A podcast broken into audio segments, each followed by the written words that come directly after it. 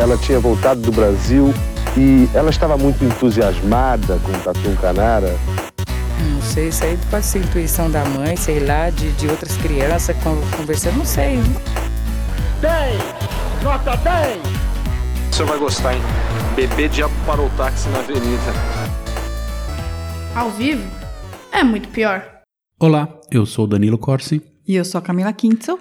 Camila, diga lá, você acha que a Elis Regina foi a maior cantora brasileira? Ou prefere, sei lá, Joelma, Sandy, Anitta? Não, eu prefiro a Simone. Simone? Então é Natal. É a melhor cantora brasileira? Não, não é não. Apesar de Então é Natal ser uma obra-prima. Polêmico. É difícil dizer quem é a melhor cantora brasileira. Então, você tem que pensar nas divas, tem a Dalva de Oliveira... Tem a Clara Nunes, tem tanta gente boa, não dá pra colocar num panteão, assim, de a melhor.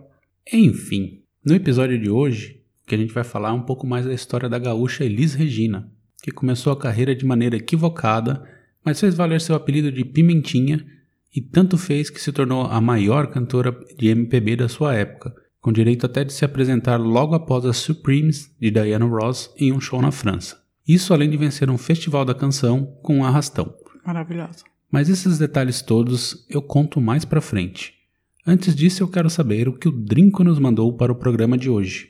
Qual é a de hoje, Camila? Hoje nós vamos tomar cerveja.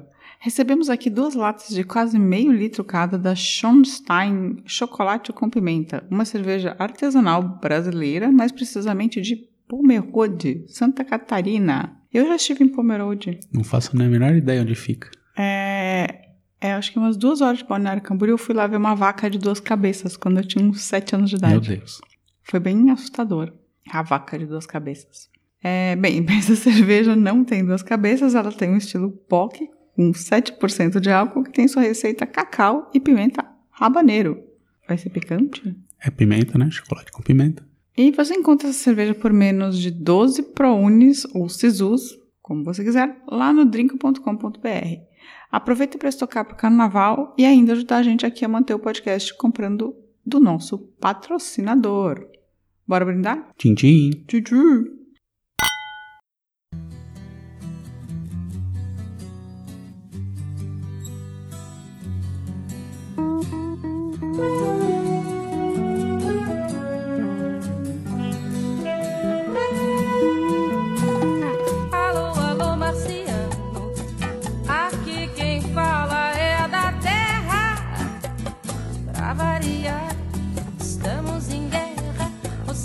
Imagina a loucura, o ser humano tá na maior fissura, porque tá cada vez mais down to high society, down, down, down to high society, down, down, down to high society.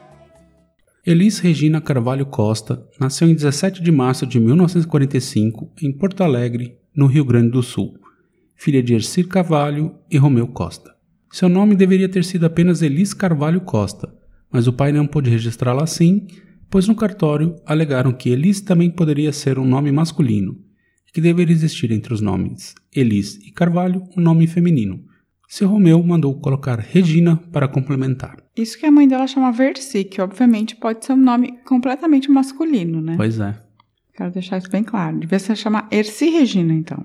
Menina de classe média baixa da capital gaúcha, Elis Regina começou a demonstrar talento musical cedo. Aos 11 anos de idade, começou a cantar em um programa de rádio para crianças chamado O Clube do Guri, na rádio Farroupilha. Segundo seus biógrafos, nesta época ela só pensava em cantar, mas sua mãe, Erci, batia o pé para mantê-la estudando. Iria ser uma dura batalha. Elis, você precisa estudar, Elis? Em 1958, com apenas 13 anos, foi contratada pela Rádio Gaúcha, passando a ser chamada a estrelinha da Rádio Gaúcha. Ganhou também o prêmio de melhor cantora do rádio do Rio Grande do Sul.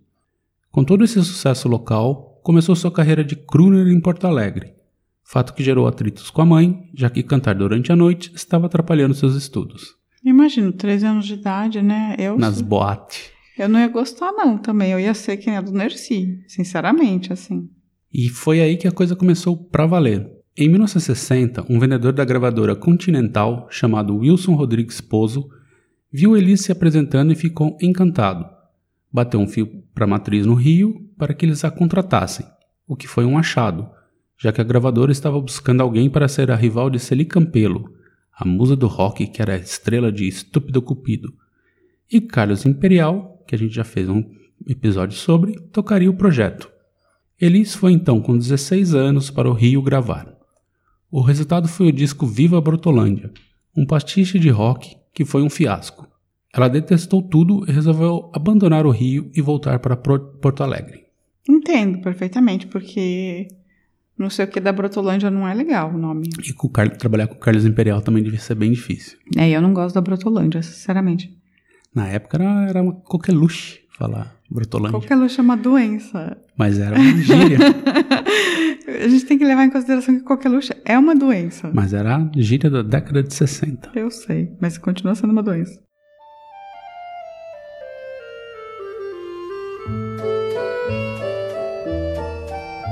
As coisas que eu gosto eu vou lhe dizer, são coisas bonitas que vêm de você. É o céu de um sorriso embriagador e esses seus olhos lembrando amor. As coisas que eu gosto eu vou lhe dizer, são coisas bonitas que vêm de você. É o céu de um sorriso embriagador e esses seus olhos lembrando amor. O disco foi tão renegado por ela que somente em 1981, em uma entrevista, disse que achava que o disco era fofinho, mas que ela não queria imitar ninguém, muito menos a Celi Campelo. Entendi. Passou os próximos 2 anos em sua cidade natal e gravou mais 3 discos, um em 62 e 2 em 63. Mas dá para dizer que foi em 64 o ano decisivo de sua carreira. Aí decidiu abandonar de vez os estudos e resolveu retornar ao Rio para tentar shows e ganhar mais projeção. Fez uma audição para a peça Pobre Menina Rica, de Tom Jobim e Vinícius de Moraes. A dupla chamou-a de cantora de churrascaria e a chutaram da audição. Mexeram com um bicho bravo, os dois iriam se render a Pimentinha muito em breve. Eu gostei dos dois chamarem ela de cantora de churrascaria. Nossa, ela ficou pistola. Aliás, ela ficava sempre muito pistola quando alguém criticava ela, assim, ela era neurótica de crítica. Entendi. Aí ela conheceu o instrumentista Dom Um Romão, muito ligado à bossa nova em seu início. Peraí, o nome do cara é Dom Um Romão? É um músico muito conhecido. Não sei o nome. Nunca ouvi falar de Dom Um Romão. É a alcunha dele, mas ele era... Tocava bateria, Tava sempre em todas as gravações, você vai achar o nome dele. Muito conhecido por quem, cara pálida? Nunca ouvi falar. Pessoal da Bossa Nova. Ele não era cantor, né? Ah, tá. Ele era instrumentista. Cara pálida. Foi ele quem levou ela para o Beco das Garrafas, o templo da Bossa Nova no Rio, comandado por Ronaldo Bôscoli e Miele. Ela conseguiu convencer Miele a dar uma chance de cantar ali e mandou a canção Menino das Laranjas. Virou residente da casa. Miele a adorava, mas Bôscoli, então namorado de Nara Leão, não estava convencido. Numa célebre discussão com Bôscoli, Elis disse que não suportava o estilo meia na boca da Nara e que ela cantava de verdade. Bôscoli então respondeu que ela era mais dura que um poste e botou o coreógrafo estadunidense Lenny Dale, que já contamos a história dele lá no episódio do Dizzy Croquettes, para dar uma ginga para a gaúcha. Nasceu aí uma amizade entre Elis e Lenny que duraria até o fim. Ali, Elis se tornou a atração principal, conquistando o público. Então surgiu o empresário Marcos Lazaro em sua vida. Polonês que cresceu na Argentina e estava radicado em São Paulo, ele empresariava esportistas e artistas de TV. Ele viu um show de Elis no Rio e decidiu levá-la para São Paulo. Agendou vários shows, pagou adiantado e Elis deu uma banana para o Bôscoli. A temporada paulistana rendeu o amor mútuo entre a cidade e a cantora. Ela era sucesso.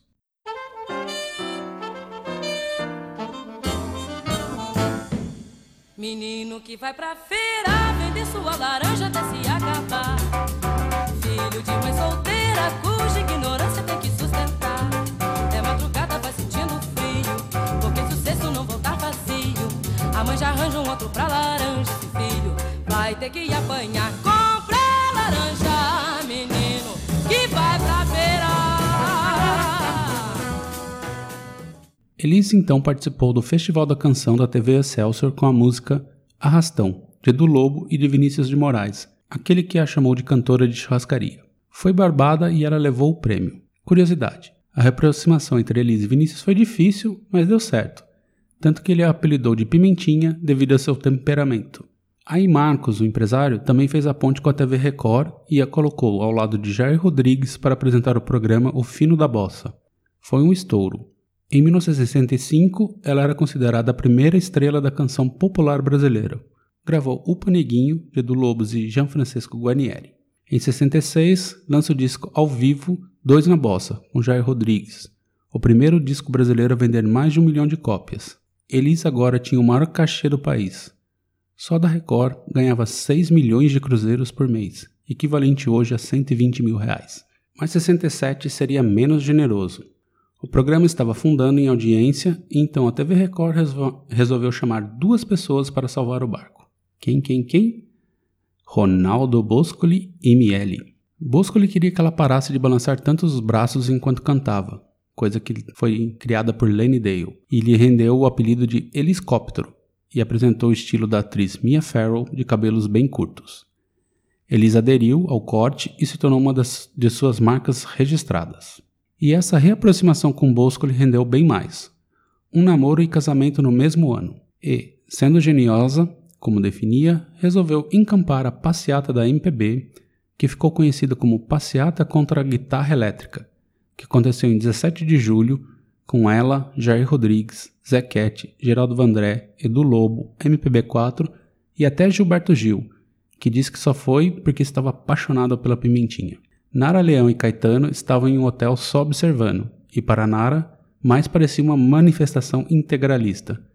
O slogan era defender o que é nosso, mas muitos garantem que tudo não passou de uma última cartada da Record e Bôscoli para salvar o programa. Estupidez isso, gente. Ainda bem que o Caetano estava fora. Ele sempre foi mais sensato dessa galera.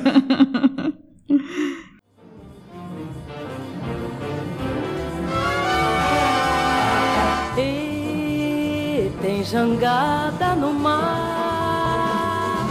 E hoje tem arrastão. Todo mundo pescar, chega de Sombra e João, Jobim, o Arrastão entrando no mar sem fim. Ei, meu irmão, me traz e Iemanjá pra mim. Mas isso aí não durou nada pra Elis. Em 68, ela foi à França cantar no Mercado Internacional de Discos e Edições Musicais, em Cannes, onde se apresentou logo após as Supremes. Foi sucesso que lhe rendeu 2 shows no Olímpia de Paris, a sala de espetáculos mais antiga da cidade, onde após um show, deu uma entrevista onde afirmou que o Brasil era governado por militares gorilas. A ditadura ficou puta, mas não podia fazer nada. Ela era muito popular. Mas guarde essa informação, vai ser importante lá na frente. Ela acabou ficando na Europa por quase 2 anos, gravando 2 discos, Elis em London e Elis Regina e Toots Thielemans, uma dobradinha com o gaitista belga. O retorno ao Brasil trouxe problemas conjugais, com traições de ambos os lados, dela e de Bôscoli. Em 70, ela chamou Nelson Motta para produzir seu novo disco, o 12º da carreira. Lembra a bronca com a guitarra? Então nesse foi uma ode ao instrumento. Tinha Erasmo Carlos e Roberto, Caetano, Gil, Tim Maia e Jorge Ben. Ninguém entendeu nada e ela disse que era artista e artista muda de ideia. E apesar das tretas com o marido, engravidou e teve João Marcelo Bôscoli. Ah, e também um caso com o Nelson Motta, que era muito amigo de Bôscoli. Ai, que beleza, hein? Mas o Nelson Motta estava em todas também nessa época. Nessa época ele estava em todo lugar.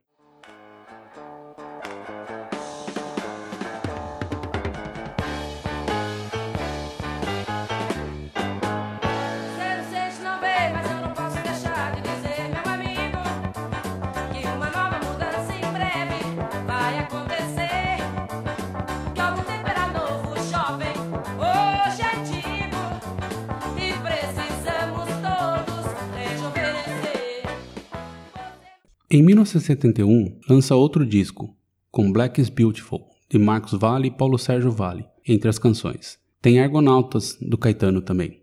Em 72, seu casamento com Bôscoli chega ao fim, mas ela não para. Grava outro disco, agora com César Camargo Mariano como seu arranjador. Águas de Março, de Tom Jobim, está nesse disco, chamado Elis. Mas lembra que a ditadura estava puta com ela? Aproveitaram o momento, principalmente depois dela ter ido visitar Lenny Dale na prisão, para atacarem. Levaram a Pimentinha para a delegacia e questionaram sobre a declaração na França, sobre gravar Black's Beautiful, por querer gravar Chico Buarque, que ela era uma mulher desquitada. Então, ela deveria fazer algo para provar que não era comunista. Enfim, ela passou a ser vigiada até que cedeu. Foi cantar o hino nacional nas Olimpíadas do Exército. E sua vida se tornou um inferno. Nossa, que horror. Tadinha. Num show em São Paulo, foi vaiada a valer. Caetano Veloso, que também iria se apresentar, interveio pedindo respeito à maior cantora brasileira. O cartunista Henfil tratou de enterrá-la imediatamente no cemitério do Caboclo Mamadou, personagem seu que mandava para a cova apenas pessoas vivas acusadas de colaborar com o regime. Cancelar, ai, olha só, era muito melhor o jeito que cancelavam antigamente, né? É, o cancelamento se dava por tirinhas. Era mais chique. Na tira dedicada ao funeral de Elis, a cantora surgiu ao lado de outros defuntos condenados pelo Tribunal do Cartunista. Wilson Simonal, Roberto Carlos e Pelé. Isso deixou Elis enfurecida e foi tirar satisfações pessoalmente com Henfil, que lhe deu uma bata invertida falando que quem tinha medo era quem estava sendo torturado, mas ainda assim não cediam. Ou como o irmão dele, Betinho, que estava exilado, mas não cedeu. Ela cantou uma música que fala exatamente disso, né? Chegaremos lá. Pois as águas, elas fecham o verão.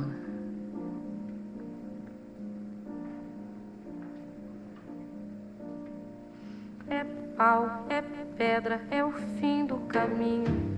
É um resto de toco, é um pouco sozinho. É um caco de vidro, é a vida, é o sol, é a noite, é a morte, é o laço, é o anzol, é peroba do campo, nó da madeira, cainga, candeia, é uma tita pereira, é madeira de vento, tombo da ribanceira, é o mistério profundo, é o queira ou não queira, é o vento ventando, é o fim da ladeira. Mas não era tudo ruim pra ela. Engatou um namoro com César Camargo e lançou um novo disco, de recepção morna. Em 74, lançou Elis e Tom, parceria com Tom Jobim, de sucesso estrondoso, e mais um disco chamado Elis. Em 75, ficou mais quieta por um tempo, engravidou novamente e teve Pedro Camargo Mariano.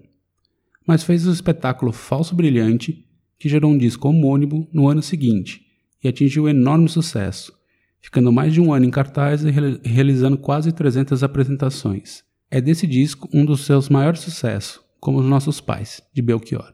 Em 77, nasce Maria Rita, terceira filha de Elis, a segunda com César.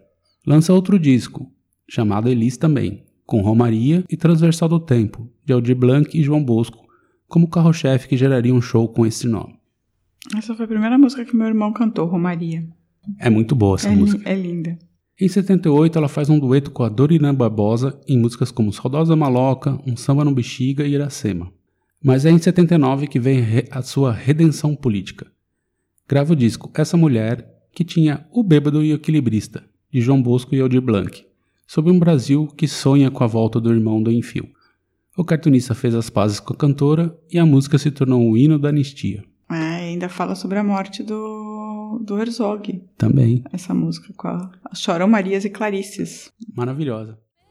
Meu Brasil que sonha com a volta do irmão do Henfil, com tanta gente que partiu num rabo de foguete, chora a nossa pátria mãe gentil, choram Marias e Clarices no solo do Brasil. Nascei. A vida musical ia bem e em 80 surge Saudades do Brasil, disco com músicas como Maria Maria, de Milton Nascimento e Fernando Brant, e Alô Alô Marciano, de Rita Lee e Roberto de Carvalho. Mas sua relação com César Camargo estava desgastada. Em dezembro deste ano, lança mais um disco, Elis, o último com César e seu último em vida. Gente, é muito disco chamado Elis, né? Ela podia ter variado um pouquinho. Ela gravou acho que uns 5 ou 6 discos chamado Elis. É, então. É, tirando Elis e Tom, que é muito bom e todo mundo sabe qual é. Enfim, em 81 ela se separa outra vez. Começa a ter casos esporádicos com cantores e atores, entre eles Guilherme Arantes. César já não é mais seu arranjador, nem está mais em sua banda de apoio. Aí ela começa a beber muito, uísque de preferência. Ela bebia tipo uma garrafa por dia. Segundo amigos, ela estava em constante estado de depressão, mas ainda assim gravava. Começou a usar calmantes e a fumar cada vez mais. Também começou a usar cocaína. Assista a última entrevista dela para o Maurício Corbruzli e o Zusa Homem de Melo no YouTube. Ela estava completamente trincada, assim, um zoião regalado, estatelado, e deve ter fumado uns 3 maços de cigarro durante a entrevista, assim, tipo, bizarro. Ela tava muito mal, né? Basicamente, assim, ela tava em depressão e ninguém percebeu, ninguém ajudou, né? É, mas ainda assim ela engatou um namoro com o advogado Samuel McDowell. Então, em 19 de janeiro de 1982, Elis foi encontrada caída no chão do seu apartamento no Jardim Paulista, em São Paulo, por este namorado. Levada ao vizinho Hospital das Clínicas, já chegou sem vida. A causa da morte, uma mistura letal de cocaína e álcool. Ela tinha apenas 36 anos. Na época, os familiares de Elis contestaram o laudo médico na tentativa de proteger sua imagem. Ela foi vítima de uma overdose. Não há mistério, não há polêmica, diz Regina Echeverria, amiga da cantora e autora da biografia Furacão Elis. Maria, Maria é um dom, uma certa magia, uma força que nos alerta, uma mulher que merece viver e amar. Qualquer do planeta, Maria, Maria é o som, é a cor, é o suor, é uma dose mais forte, lenta, de uma gente que ri quando deve chorar e não vive, apenas aguenta.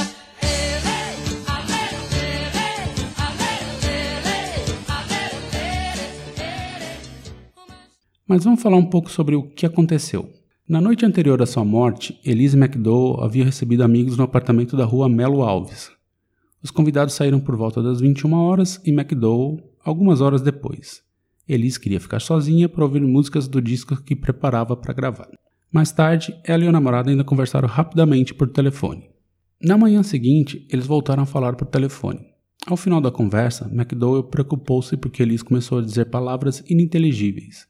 Pegou um táxi para o apartamento e só conseguiu encontrar Elis depois de arrombar uma porta. Ela estava trancada no quarto. Após tentativas frustradas de reanimar a cantora e chamar uma ambulância, ele decidiu levá-la ao hospital de táxi, mas não deu. Era o fim da pimentinha. E aí, Camila, o que achou? Ah, a morte da Elis foi uma das coisas mais tristes que aconteceu na minha infância que eu lembro, assim. Tipo, eu lembro que foi uma comoção absurda, assim. Eu fico... Sim, o país parou, né? Ah, eu fico triste só de pensar, assim, porque ela tava muito no auge, assim. Ela tava vindo de um auge, mas ela era muito excepcional como cantora, né? Sim, a década de 70 foi, apesar de, assim, essa treta com a ditadura, né? A prensa que ela levou, o pessoal cancelando ela, assim, ela tava voando, né? Sim, algumas das interpretações dela que são inacreditáveis, assim. Atrás da Porta, do Chico Buarque, é tipo, é sensacional, Romaria, assim, tipo, não dá pra falar sobre MPB sem pensar nessas músicas, assim. É, eu lembro que foi muito triste e que realmente as pessoas... Foi meio como a morte da Clara Nunes também. As pessoas ficavam meio desconfiadas, não sabiam se ela tinha sido envenenada, tinha um monte de teoria da conspiração. Eu lembro que tinha muito essa história de tentar abafar o fato dela ter... de uma overdose, assim. É, então, da mesma maneira que também, da Clara Nunes também tinha essa história, né? Ah, foi fazer um aborto, não é aquela operação de variz. Então, as pessoas inventaram muito, porque eram pessoas muito jovens, né? 36 anos é, tipo, muito jovem. Sim. Mas ela tava... Mas essa entrevista que eu citei, essa última entrevista, que é um programa com jogo de palavra, alguma coisa assim, que ela tava, assim, com respostas brilhantes, como sempre, porque ela era... realmente uma mulher excepcional, mas ela estava completamente alucinada nessa entrevista, assim, é impressionante. Sim, ela perdeu muito a linha, né? Uma pena, assim, 3 filhos pequenos e meio que se desequilibrou, assim. É, né? Uma seguiu mais ou menos o legado, né? A Maria Rita. Não, é surreal, como a voz da Maria Rita é igualzinha a voz da mãe. Assim, tipo... Ela não tem o mesmo alcance, mas a voz é muito parecida. Não, é igual. Desculpa, é de chorar de igual, assim, absurdo. Mas sim, tem. O outro filho também é dono de uma gravadora. O Marcelo Bôscoli, que é o. É dono da gravadora. Era da Trama, né? Agora eu não sei exatamente o que ele tá fazendo. E o Pedro Mariano também era músico. Ah, não sei. Ele tava naquela. Ele teve naquela época dos filhos, sabe? Ele tava tocando com Simoninha, uma coisa assim. Enfim. Ah, enfim. Mas é. Tipo, é uma perda inenarrável, assim. Uma tristeza essa pessoa ter morrido tão cedo. Inenarrável. Inenarrável. Gosto dessa palavra. É uma linda palavra. Uma coisa meio Lovecraftiana. Assim. Palavra bonita. O medo inenarrável. É inenarrável.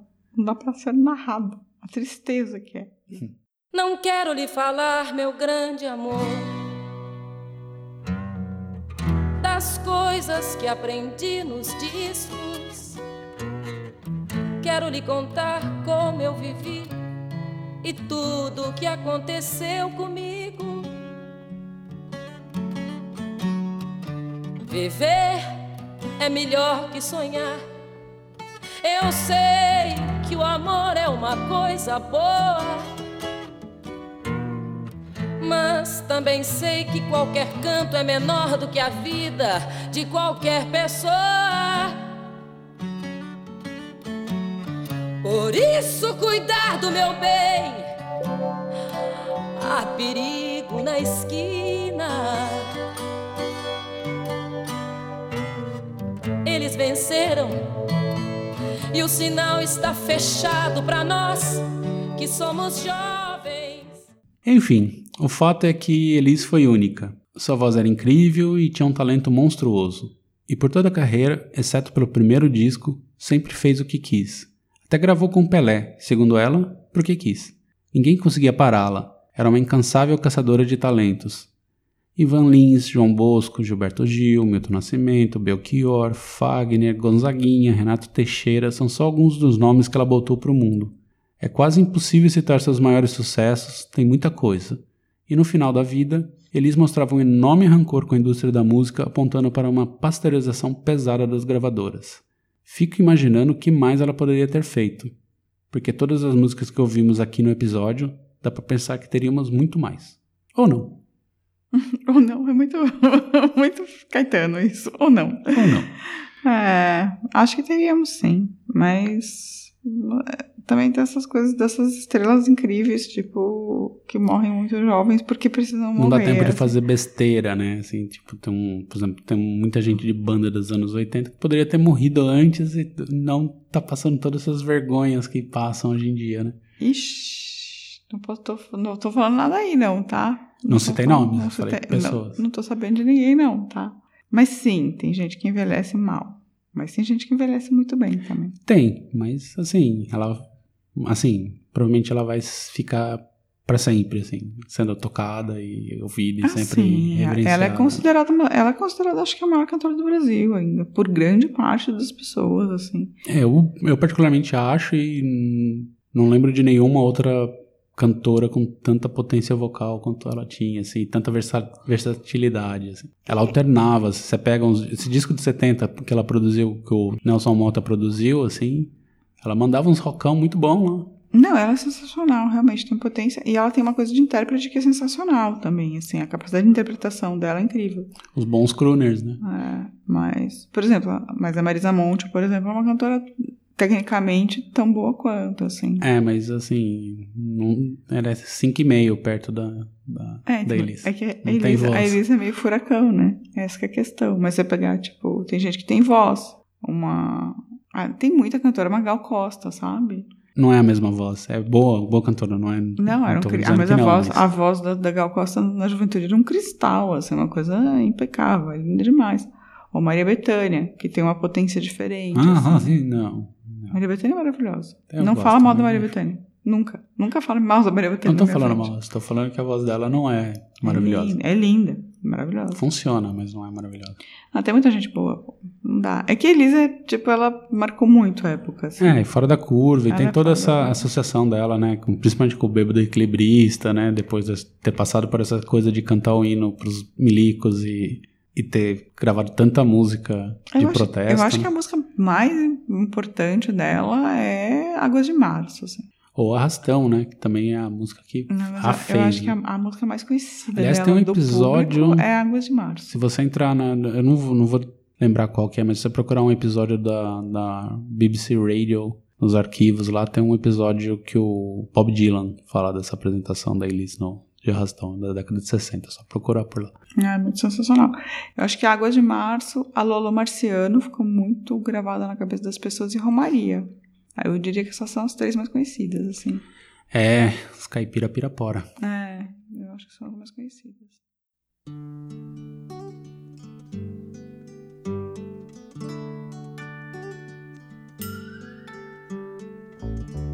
É de sonho e de pó o destino de um só, feito eu perdido em pensamentos sobre o meu cavalo. É de laço e de nó, de gibeira, o giló dessa vida cumprida a sol. Sou caipira, pirapora, Nossa Senhora de Aparecida, ilumina a mina escura e funda o trem da minha vida. Eita, ao vivo é muito pior. Bom, chegamos ao fim do episódio de hoje. Se você quiser, no YouTube tem inúmeras entrevistas com Elis Regina e tem até o filme de 2016, que é bem legalzinho. E se você quiser falar com a gente, mande e-mail no contato@muitopior.com.br. Visite nosso site, muitopior.com.br, ou procure por nós no YouTube, Facebook e Twitter. Semana que vem estaremos de volta. Tchau, tchau. Beijo, tchau. Tchau. Musical. A vida é muito pior. Este programa é um oferecimento de drinco.com.br.